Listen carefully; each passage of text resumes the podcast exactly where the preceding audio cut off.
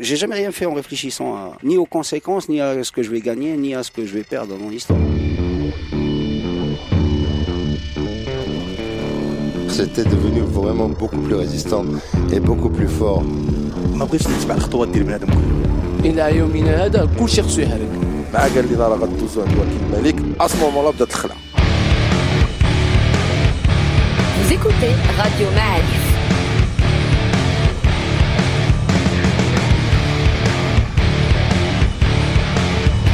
Le podcast underground. Libre sur le web. Alicante, le 19 mars 1939.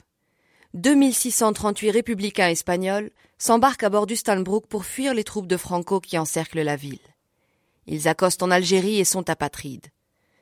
Voici l'histoire de François, le fils de l'un d'entre eux qui a grandi à Jarada et qui a enregistré ce podcast à l'occasion d'un retour dans sa ville natale, 50 ans après l'avoir quitté. Mon nom est François Moya. Alors euh, François c'est la partie française que j'avais, Moya c'est la partie espagnole. Pourquoi espagnol Parce que tous mes grands-parents étaient nés en Espagne. Euh, tous pratiquement de la région de Madrid. Et mon père aussi est né à Madrid. Mais pour revenir aux grands-parents, euh, du côté de ma mère, euh, c'était l'époque où euh, les pays d'Europe, ils se battaient tous, hein, la Hollande, la France, tous sauf l'Angleterre, parce que c'était contre l'Angleterre, avaient décidé de commencer la politique, coloniale. Donc, mes grands-parents ont eu des bourses pour venir en Algérie, s'installer en Algérie. On leur donnait de l'argent, on disait tu vas au pays là-bas, on te donne de l'argent. Donc ils se sont retrouvés à Colombéchard, mes grands-parents maternels, et mon, grand-père était, euh, était mécanicien. Donc il a travaillé sur euh, le grand projet de l'époque. Les grands projets de l'époque euh, là-bas, c'était la traversée du Sahara en gros. hein. Donc il y avait des gros camions, des machins, donc il réparait ça. Donc euh, moi je me rappelle toujours, quand on allait voir ma grand-mère, le grand grand garage qu'il y avait en face, c'était Stalder, c'était euh, où il y avait tous les camions qui réparaient pour la traversée du désert, quoi.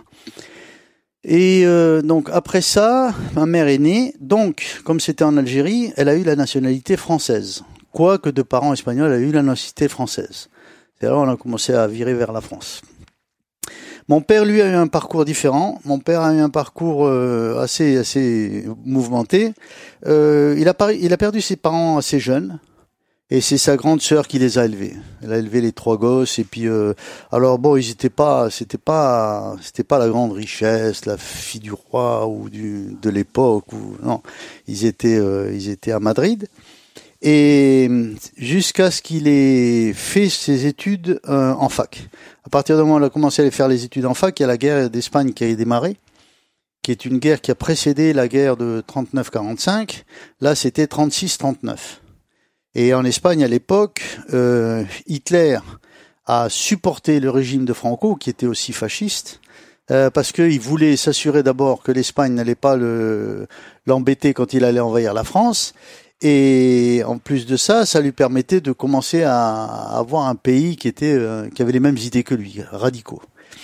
Et l'autre pays qui aidait l'Espagne Franco, c'était euh, l'Italie. Donc mon père a fait cette guerre de trois ans. Euh, en gros, il avait euh, contre lui les kamikazes allemands, il avait contre lui les armées, les légions euh, italiennes qui, étaient, qui avaient été embauchées. Et il y a eu une formation de, de, de, de gens étrangers, dont Hemingway. Hemingway était venu et ils aidaient un peu les républicains espagnols. Alors les républicains espagnols, c'est un peu un mélange de, de, de différentes euh, euh, pensées politiques, parce que j'ai même lu récemment, oui, c'était tous les communistes.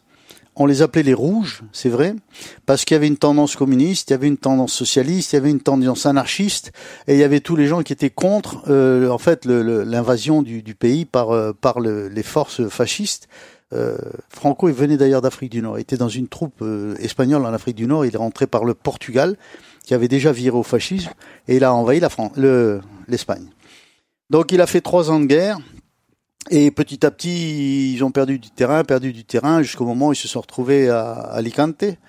Et il a, ils ont, ils ont fini par, euh, par se retrouver tous dans le port d'Alicante, tous les gens qui pouvaient qui pouvaient se sauver.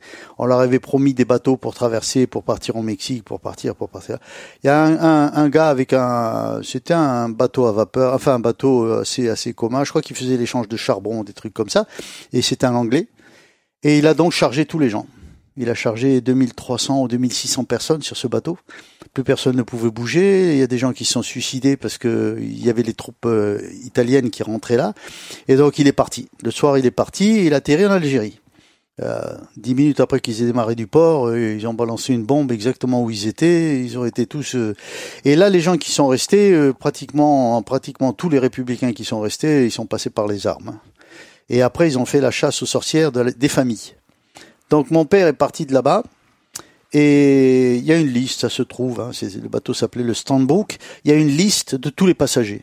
Donc on trouve le nom de mon père qui l'a déjà déguisé un peu de peur de représailles pour sa famille.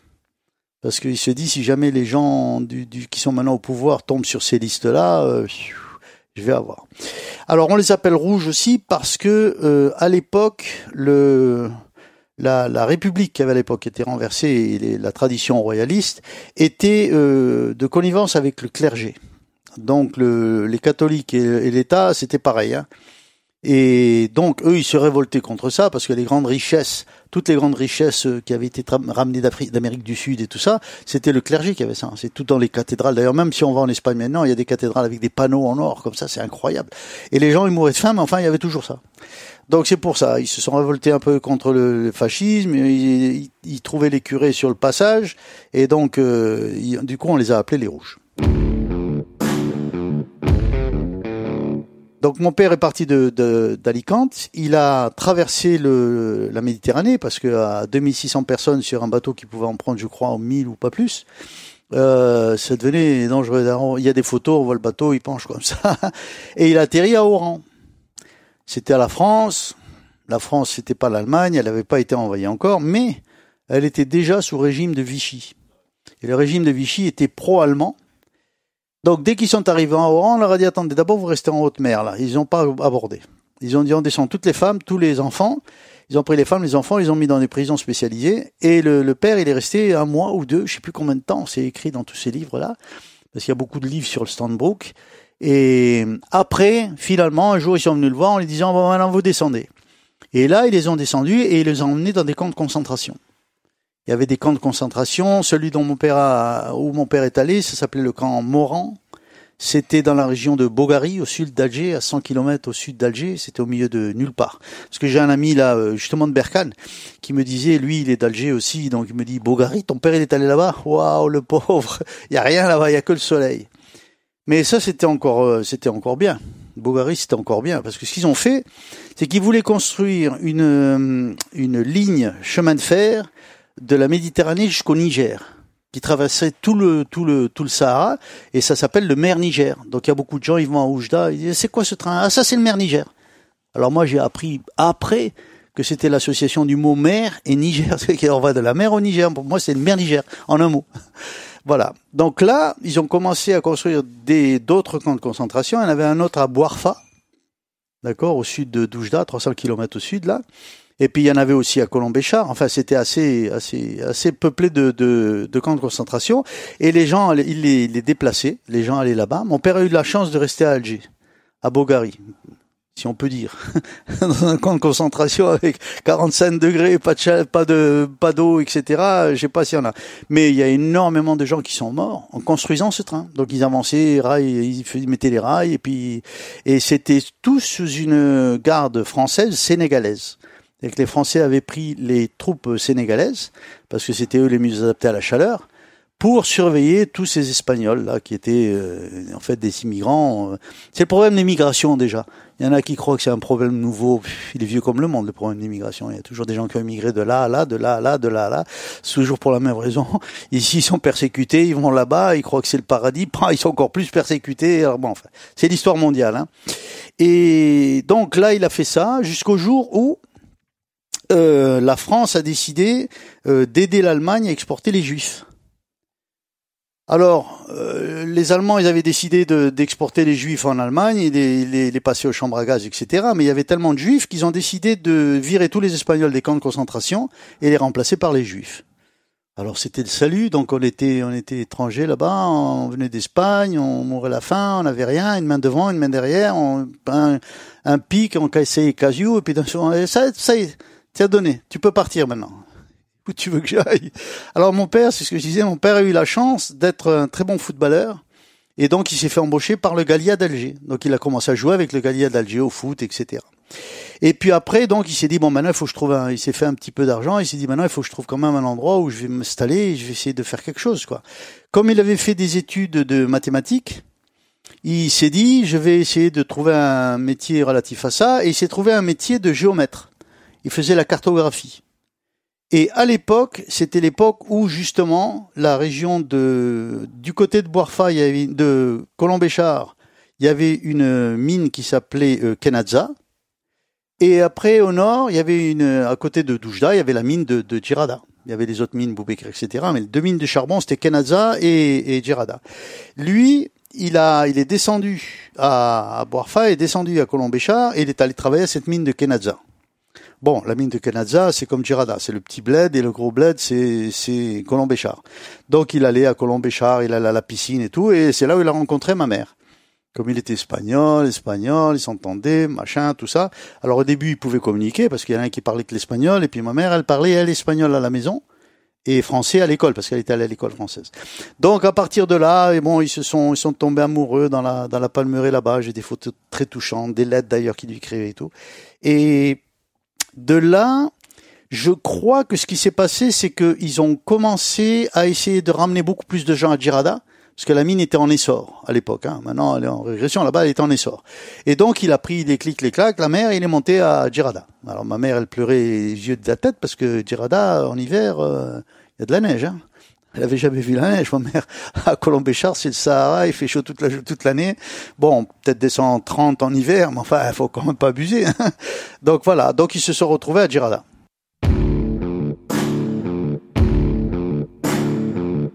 Et c'est comme ça qu'on a atterri à Djirada. Comme ma mère était, euh, je dirais à l'époque pratiquement, si on prend la terminologie un peu plus moderne, légale, en tant que française, elle avait un passeport, etc. Mon père, il avait rien, il disait, je suis espagnol, je te crois ou je te crois pas. hein. On parlait un peu avec, on voyait qu'il était espagnol, il savait aucune autre langue, d'accord Mais donc, ils ont décidé de me, de me mettre à l'enseignement de, de la ville. Dans la ville, il y avait un enseignement euh, marocain, il y avait deux écoles à l'époque. Maintenant, il y en a cinq, paraît-il. Et il y avait l'enseignement français, la mission française, qui avait une école là-bas. Alors, ils, ont mis euh, ma sœur et moi à l'école. Donc, on a la- l'éducation française. Donc, à partir de là, euh, après la génération de mes parents, espagnols, français, nous, on a, été déclarés français. D'accord, voilà. Alors, comment on a, fait? Ma mère est arrivée là-bas en 45, elle a eu ma sœur. Trois ans après, euh, moi, je suis né. Et donc, on- ils ont eu des enfants, ils ont fait leur vie là-bas. C'est comme ça que je suis né là-bas. Alors, on est allé dans une petite maison, dans la rue des Matraques. C'était, c'était marrant. Si tu voyais, pour m'envoyer une lettre, me joindre, disait Moya François, Gérada, euh, Maroc. hein. Chut. Et la lettre, elle m'arrivait. Il n'y avait pas de problème. Ma mère a dit, mais il n'y avait pas un nom de rue. euh. Oui, Villa 306, mais tout le monde connaissait tout le monde. C'était un, un petit bled à l'époque. hein. C'est que c'était un village qui était euh, en trois morceaux. Le premier village dans lequel on arrivait, c'était le village des gens, euh, des ingénieurs. C'était le, ce qu'ils appelaient le quartier 11. En général, c'était des gens, il y en avait peut-être de Pologne, mais c'était surtout des gens qui venaient des mines du Nord, de France, de Lille et tout ça. Ils avaient en général fait une école de, de mines. Donc ils étaient, euh, mon père il avait rien, il avait aucun diplôme, il avait rien du tout. C'était pas pour lui ce village. Là, il y avait des grandes maisons, c'était bon. Alors, juste à ce niveau-là, un peu plus loin, c'était l'entrée de la mine. Il y avait le carreau de la mine qu'on appelait avec le puits, etc. Et après, on descendait et un kilomètre plus bas ou un kilomètre et demi plus bas, il y avait la première village qui était le village qu'on appelait européen. Alors, c'était des villages euh, dans le style des villages euh, qu'on trouve dans les mines euh, du Nord. Hein. Les maisons toutes les mêmes, une à côté de l'autre, deux par deux, d'accord, avec un petit jardin et voilà. Alors la maison elle avait trois pièces, euh, de une pièce à trois pièces, suivant euh, les familles quoi. Alors j'ai commencé dans la fameuse rue des Matraques avec un village, je pense, parce que je sais, ma, copine n'a pas réussi à me dire où c'était. Son père lui avait dit mais elle a oublié. La copine que j'ai à Gerada, elle m'a dit tu es né dans la rue des Matraques. Ça je sais. Alors je pense qu'il avait une pièce quand il a démarré avec ma mère. Ma sœur est née, et puis quand moi je suis né, ils se sont dit, il faut. Alors ils ont demandé à la mine, alors ils les ont déplacés dans une autre villa, deux pièces. Puis après on a grandi, alors on avait une autre villa, euh, trois chambres, une chambre chacun, et puis on a fini euh, un peu plus haut derrière l'école. Donc là, je suis, je, je suis donc arrivé là, ma sœur a été là aussi. On a commencé à l'école de Girada. Donc on allait à l'école de Girada, c'était un enseignement français. À part l'école, il y avait que l'école et les maisons, c'est tout. Hein. Après, il y avait le village encore en plus bas, on descendait le village plus bas. Alors là, il y avait plus de, de fonctions publiques, je dirais, ou de fonctions communautaires. Là, ça, c'était le village, nous on l'appelait le village marocain. C'était la Médina. Donc là, les, les, gens, ils avaient une pièce comme ça, ils habitaient 10 dedans, c'est eux qui extrayaient le charbon, euh, c'est eux qui menaient les, les, les, outils, etc. Alors ils étaient encore euh, démunisés. Il y avait un facteur 10 dans les payes entre les quartiers 11 et le village européen, un facteur 10 entre le européen et les Marocains. Ça, c'était clair, hein, le, le, village euh, là. Il y avait pas beaucoup de juifs à l'époque dans cette communauté-là, parce que les juifs étaient partis. Euh, je crois qu'il y a eu un, il y a eu un attentat à l'époque, quand je suis né d'ailleurs, à l'époque où je suis né, en, août 48, et donc tous les juifs étaient partis de cette ville. Donc on n'avait pas, comme à Oujda, il y a un quartier juif, un quartier français, un quartier espagnol. Là, il y avait en gros le quartier des, des, des Français, on les appelait les Frangaoui, parce qu'ils venaient de France. Il y avait les autres, nous, et puis il y avait le, le, la Médina. Et dans la Médina, il y avait là, on pouvait trouver le marché, on trouvait la, la gendarmerie, la poste. Il y avait un écoloma où on pouvait aller aussi, et il y avait un petit, une espèce de petite rivière. Maintenant, ils l'ont bougé. Donc on allait de notre village, on allait à la Médina. Moi, j'allais avec ma mère. On achetait à manger, on revenait, on vivait là. Chacun vivait et puis et on vivait tous en mode communauté. La, la copine que j'ai à Oujda, à Djerada, qui est toujours là-bas d'ailleurs, qu'on est allé voir, elle nous a reçu les, yeux, les, les mains ouvertes, elle voulait qu'on mange, elle voulait qu'on dorme, elle voulait plus qu'on parte. Eux, ils venaient, on se réunissait en général euh, une fois par semaine au moins. Ils venaient à la maison, on leur amenait des semaines. Nous, ma mère, elle faisait des tartines beurrées. On mangeait autour de la table. On mangeait ce qu'on avait. Hein. On partageait. Et quand la sirène sonnait, ah, les pères, ils vont arriver. Alors le père, son père et mon père, ils venaient ils se joignaient à nous et après ils repartaient. Donc on a vécu dans cette ambiance-là qui était, je crois, ce que tout le monde regrette de l'époque parce que à l'époque il n'y avait pas ces distensions, le machin.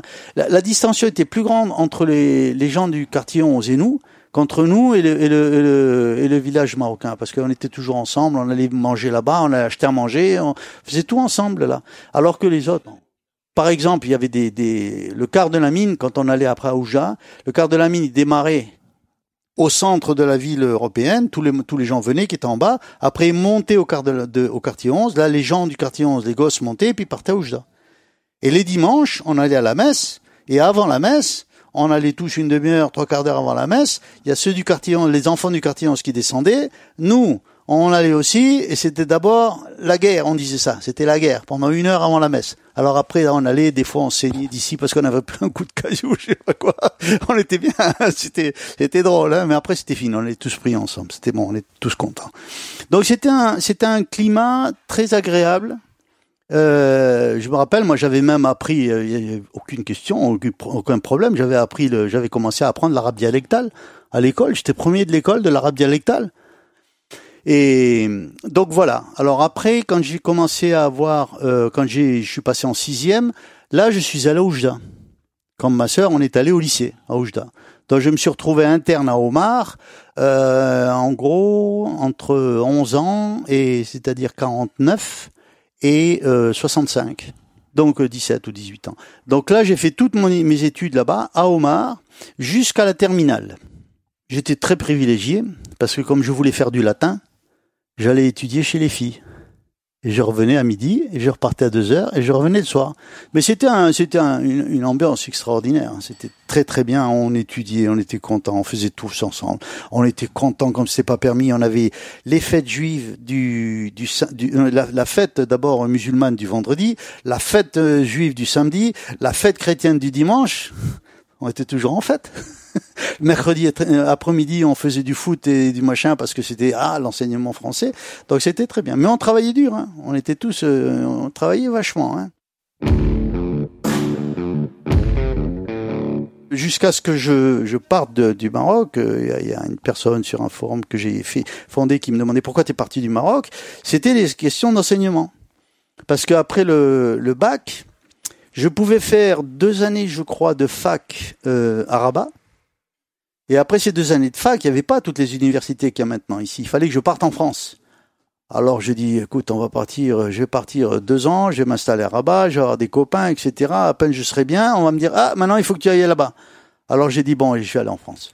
Donc ils m'ont mis, il y avait des, des gens à Djerada qui avaient des, des connivences avec un, un, un directeur d'école de, de, de Saint-Germain-en-Laye, à côté de Paris. Et donc son fils devait aller là-bas. Il m'a dit si tu veux, tu viens avec moi et puis on y va. Donc je me suis retrouvé interne. C'est toute ma vie, ça, toute ma vie d'étudiant, c'était interne. hein. Et je me suis retrouvé interne à, Paris. Puis là, euh, petit Girardi Boujadi, là je sortais, je regardais, j'ai appris Paris, mais je prenais le métro, j'allais là, je connaissais ici, je descendais, j'allais là, je connaissais ici. hein, mais après d'un à l'autre, je savais pas comment on allait de là là. Et donc j'ai passé là, j'ai fait toutes mes études. Et j'ai enchaîné sur les études euh, scientifiques après. C'est là où j'ai fait les certificats et puis le DEA, etc. C'est ça que j'ai connu ma femme. Donc j'allais manger chez les filles et puis un jour je l'ai vue, je dis ouh, ah, elle est jolie là, je vais la suivre. hein. Alors je commençais à parler avec elle, on s'est entendu et là on s'est mariés. Entre temps, donc on s'est mariés en 73, je l'ai connu en 71. Euh, mon père lui a commencé à avoir des problèmes de santé sérieux en 72, donc mes parents sont rentrés chez ma sœur, qui habitait à Antony à l'époque, et mon père est décédé en 72 à peu près. hein. Donc j'étais euh, j'étais en fac, j'ai fait toutes les études de, de fac, et la dernière année de, de, la fac c'est une spécialisation. On fait des certifs, on fait quatre certificats. Donc j'ai fait des certificats de physique, des certificats de chimie, un certificat de je sais plus quoi, et le dernier c'était optique. Ils appelaient ça optique non linéaire. Et donc, euh, à l'époque, c'était le démarrage un petit peu de la de la de cette physique-là, de, de la physique des lasers. On a commencé à construire les lasers avec des CO2, des grands machins comme ça qui faisaient 4 kilowatts. Maintenant, ça rentre dans un truc comme ça. Mais à l'époque, c'était ça. Euh, quand j'ai fini mon DEA, je suis allé euh, faire le service militaire. Alors, j'ai fait une demande de ce qu'ils appellent le scientifique du contingent. C'est-à-dire qu'on peut travailler pour dans un laboratoire de l'armée en tant que scientifique. J'étais habillé comme ça, j'avais pas besoin de me couper les cheveux, rien. J'avais fait trois mois de un mois de formation, je crois, hein, pour manier les armes et tout. Mais l'armée, je l'ai pas vu moi. hein. J'ai fait ça. Donc quand j'ai fini mon mon armée, le prof, euh, il m'a dit Euh, pourquoi vous viendrez pas travailler chez moi? Oh, je veux bien. J'ai été chez lui et là j'ai développé un laser qui était spécialisé. C'était un laser pour faire euh, des rayonnements dont on peut changer la couleur, mais de façon continue. Et à l'époque, ça existait, mais en continu, mais pas en, en pulsé. Donc là, j'ai eu mes enfants, on vivait à Orsay, on était tout contents, on avait acheté une maison, première maison, ah, la fille qui est arrivée. Alors trois, il y avait plus que deux chambres. Alors on dit bon, ce qu'on va faire, on va vendre tout ça et on va faire construire une maison pour tout le monde, y compris la grand-mère, parce que ma mère était là-bas déjà. Et, oh d'accord, pas de problème. Tous les jours, on allait voir avec tous les problèmes de la construction, on allait voir la maison. Finalement, la maison était construite. Et là, le 6 juin, on m'a donné les clés de la maison. Oh non, le 26 juin. La clé de la maison, là voilà, vous pouvez rentrer. Et moi, je savais déjà que je partais aux États-Unis parce qu'il m'avait fait une offre. Je faisais déjà des voyages aux États-Unis et la seule différence avec les États-Unis où je vis, hein, de- du côté de San Francisco, dans le sud là, c'est la langue. Sinon, moi, je retourne là-bas, je rêvais du Maroc tous les jours. C'est le même climat, c'est les mêmes. euh, je vous emmène dans mon jardin, on voit les plumbagos, on voit les tout, exactement les mêmes machines. J'ai mis le figuier, j'ai mis tout là-bas. Je m'installais, alors j'ai dit, ah, non, et puis il fait beau, parce que Paris c'est le grisaille, grisaille, grisaille. Et ma femme, j'en ai marre d'être ici, il fait toujours gris. Je dis, je t'emmène dans le beau pays. Alors tout le monde était d'accord pour venir. Donc j'ai pris la femme, les gosses, et hop, on est parti aux États-Unis. En Californie, l'Ohio, je sais pas, mais la Californie, non, c'est une terre de brassage. Hein. Là-bas, on voit, pour voir un Américain, là-bas, il faut bien chercher. Hein. Ils sont tous américains, enfin, pour voir, oh, celui-là, il vient de, vient de Hong Kong, celui-là, il vient du Japon, celui-là, il vient du Mexique, c'est une terre de brassage. Alors, depuis, par contre, on a tenu à ce que les enfants euh, gardent ce, cette culture, je dirais. hein. Donc euh, qui va remonter jusqu'à mes grands-parents. hein. Donc on leur a constamment parlé de ça. Euh, on, on leur a appris le français. Il était hors de question qu'ils parlent autre chose que le français. Après, une fois qu'ils nous ont dit qu'ils savaient l'anglais, maintenant tu te débrouilles à la maison, on parle français. Et puis euh, la culture espagnole, ils allaient au collège, ils ont été au collège, commençaient à faire des langues. là, tu apprends l'espagnol. hein. Alors donc mes enfants se débrouillent en espagnol, ils parlent en français, ils parlent en anglais. Donc on a fait ça et tout le monde a fondé sa vie là-bas. Et donc on est on est devenu un peu cette cette cette famille qui vit de beaucoup d'histoires. Moi j'ai du coup je me suis trouvé l'envie de réécrire toute ma biographie. Alors j'ai écrit toute ma ma biographie au Maroc. C'est marrant. Et euh, je suis arrivé à un âge où j'ai dit, euh, je vais faire des recherches sur Oujda, sur l'internet, parce que là, ça avait commencé à développer. Et j'ai fini par trouver des sites d'Oujda. Alors je parlais là, jusqu'au jour où bon, ce que racontaient les gens, ça me plaisait plus. Alors je vais le faire le mien. Alors j'ai fait mon site, mon forum Oujda Vision. Hop. Et là, il y a tout un tas de, de, de gens qui étaient là-bas, qui m'écrivent. Tu te rappelles de moi J'étais au lycée là, machin, là, là, là. Comment t'as fait pour me retrouver? J'ai rien fait. Moi, j'ai fait un site. T'as vu Oujda, t'as marqué ton nom, puis c'est fini. Et à partir de là, on s'écrit. Ah, tu te rappelles de ça Le prof, comment il s'appelait celui-là? Parce qu'elle était au collège. Comment il s'appelait ce prof? Comment il s'appelait? Et donc, on vit. Moi, je vis maintenant dans ce monde-là qui est. Euh, c'est une partie de, de, de, de mémoire, une partie de, de, vécu, une partie qui a changé, une partie qui a pas changé. Euh, donc c'est c'est un peu bizarre, quoi. C'est pas le parce que aux États-Unis c'est assez rare parce que par exemple euh, dans la boîte où je travaille aux États-Unis, la fille qui était à la, la, la fille qui était responsable du personnel responsable du personnel, c'était pas l'autre à, à la réception aussi. La responsable du personnel, elle était jamais sortie du petit village où, où, c'est un petit village, il a grandi, il a grandi, ça fait tout Silicon Valley. Elle est jamais partie de là. Une fois, il a fallu qu'on aille à Dallas parce qu'elle avait une société là-bas et il fallait qu'elle regarde les, gens qu'on employait. Ah, elle avait peur de prendre l'avion. Cette histoire? Ah ouais, ouais. Puis on avait aussi une, une filiale aux, aux Indes. Elle a jamais voulu aller en Inde. Ah non, non, non, non, ça c'est un pays de fous, ils crèvent de faim, moi j'ai envie de manger normalement, ils sont sales. Bon, après je coupe, maintenant je comprends. Quand les gens commencent à discuter comme ça, je dis, ah ouais, t'as peut-être raison, c'est vrai, c'est vrai, je, il faut même pas essayer d'aller contre parce qu'ils ont des idées tellement ancrées que, alors je crois que ce qui nous a, tout ce parcours-là a fait en sorte que je, je suis assez ouvert. Les gens ils disent sont bons. Par contre, les gens méchants, je les détecte un peu et me qui vivent de leur côté et moi du bien. hein. Et les gens gentils, non. Alors là, j'y vais, euh, je raconte ma vie hein, aux gens gentils que j'aime. Alors c'était ça, et puis je me disais, le Maroc, je veux plus y aller. Parce que le Maroc, j'étais parti. moi aussi, je m'étais fait des idées préconçues. Parce que moi, j'ai vu mon village, et j'ai vu le changement dans mon village. Alors le changement dans mon village, c'est qu'il y a des gens qui sont partis, il y a des gens qui ont commencé à construire un peu partout. Alors c'était plus mon village, c'était pas le village de quand j'avais 4 ans, 5 ans ou 6 ans. J'ai vu ça sur l'internet. Alors je dis, je retourne pas là-bas, hein. c'est fini, hein. je veux plus. Hein. Du temps qu'on était en France, on était retourné, on était venu à Agadir, mais c'est en voyage organisé. D'accord, on était à Agadir dans un ressort. On avait fait la tournée des, villes royales, mais bon, c'est pas pareil. Hein. Un voyage organisé, c'est pas pareil. Moi, venir là-bas, aller à Oujda, à Djerada, non, non, je veux pas, je veux pas, je, je retourne pas. Il euh, y a plus rien de ce que je connais qui existe. Je vais être euh, triste comme c'est pas permis. Pourquoi aller chercher les coups de bâton hein? Pourquoi aller pleurer euh, sur un machin qui n'existe plus? Il faut vivre, euh, il faut vivre à son époque. Hein. Mais euh, justement, sur mon site, il y a, y a deux femmes. Là, il y en a une à Rabat, une à Salé. Oh, très copains, on s'est raconté notre vie, on s'est raconté nos problèmes. On se rend compte que c'est la même personne que l'on en face. Des fois, on se demande, il dit, attends, ce que je sais, ce que j'ai vu, ou quoi, ou c'est la même chose. C'est exactement la même chose. Et puis, elle me dit, faudrait que tu viennes ici un jour. Hein. Oh, je veux bien aller te voir, mais à la, la, la Oujda, Djerada, sûrement pas. Hein. Pourquoi? Alors, je lui explique. Elle me dit, parce que tu crois que pour moi, c'est différent. Oujda, je suis plus jamais revoir les écoles, les machins, le collège, j'ai pu rentrer là-bas depuis qu'on est parti. Ah. Elle me dit, on va y aller ensemble. Ah bon, si tu veux. Nous voilà dans la voiture, et hop, on part là-bas.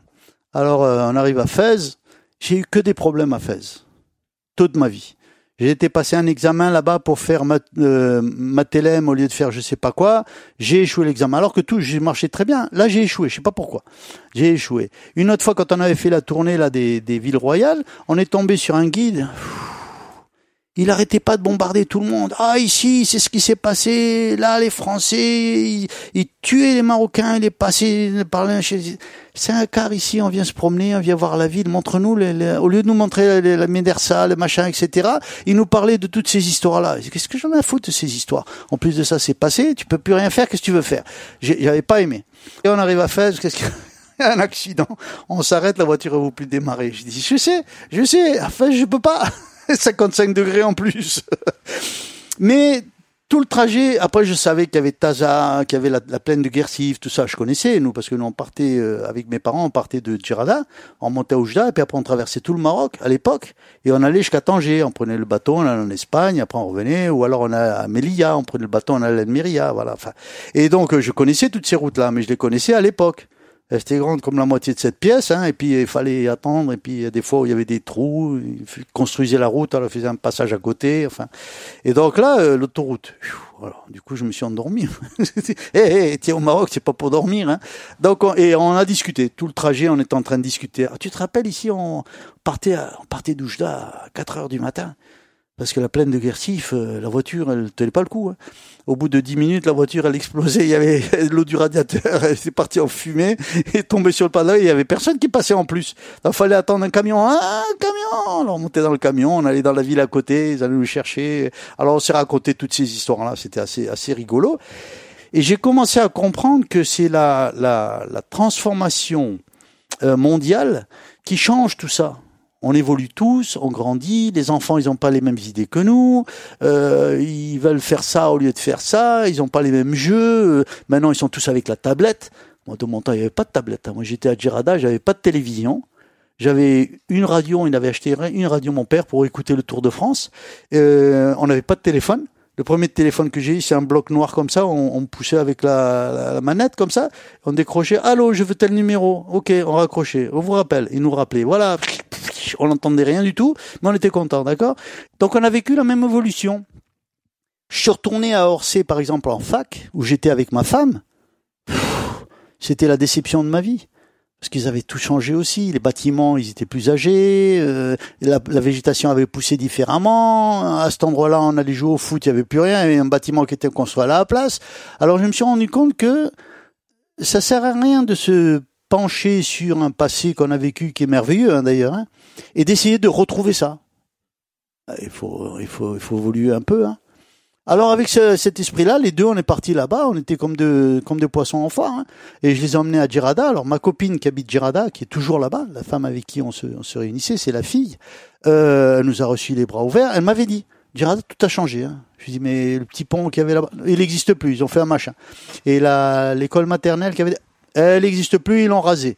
Et puis, euh, mais tu habites où? Eh ben, tu te rappelles de Monsieur Canovas? Ouais, je savais très bien la maison. Hein. C'est là que j'habite maintenant. Ah, ok, en bas de la rue des Batracs. Oui, c'est ça. Alors, on savait très bien.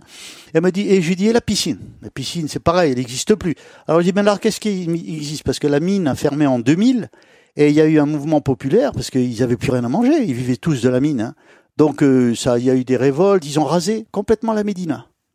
Il y, a, un très grand terrain de sport à la place. Ils ont construit un, très, très grand parc. C'est joli et tout.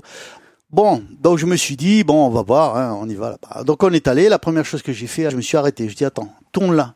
Alors, euh, euh, tu sais où tu vas, toi? Ah oui, ici, si c'est chez moi. Ici, tu peux changer ce que tu veux, je sais où je vais, tu vois. Alors, je prends le petit chemin, j'arrive là-bas, il y avait des maisons partout. Alors je dis, attends, si je commence à regarder en haut, je vais pas retrouver. Alors je regarde en bas.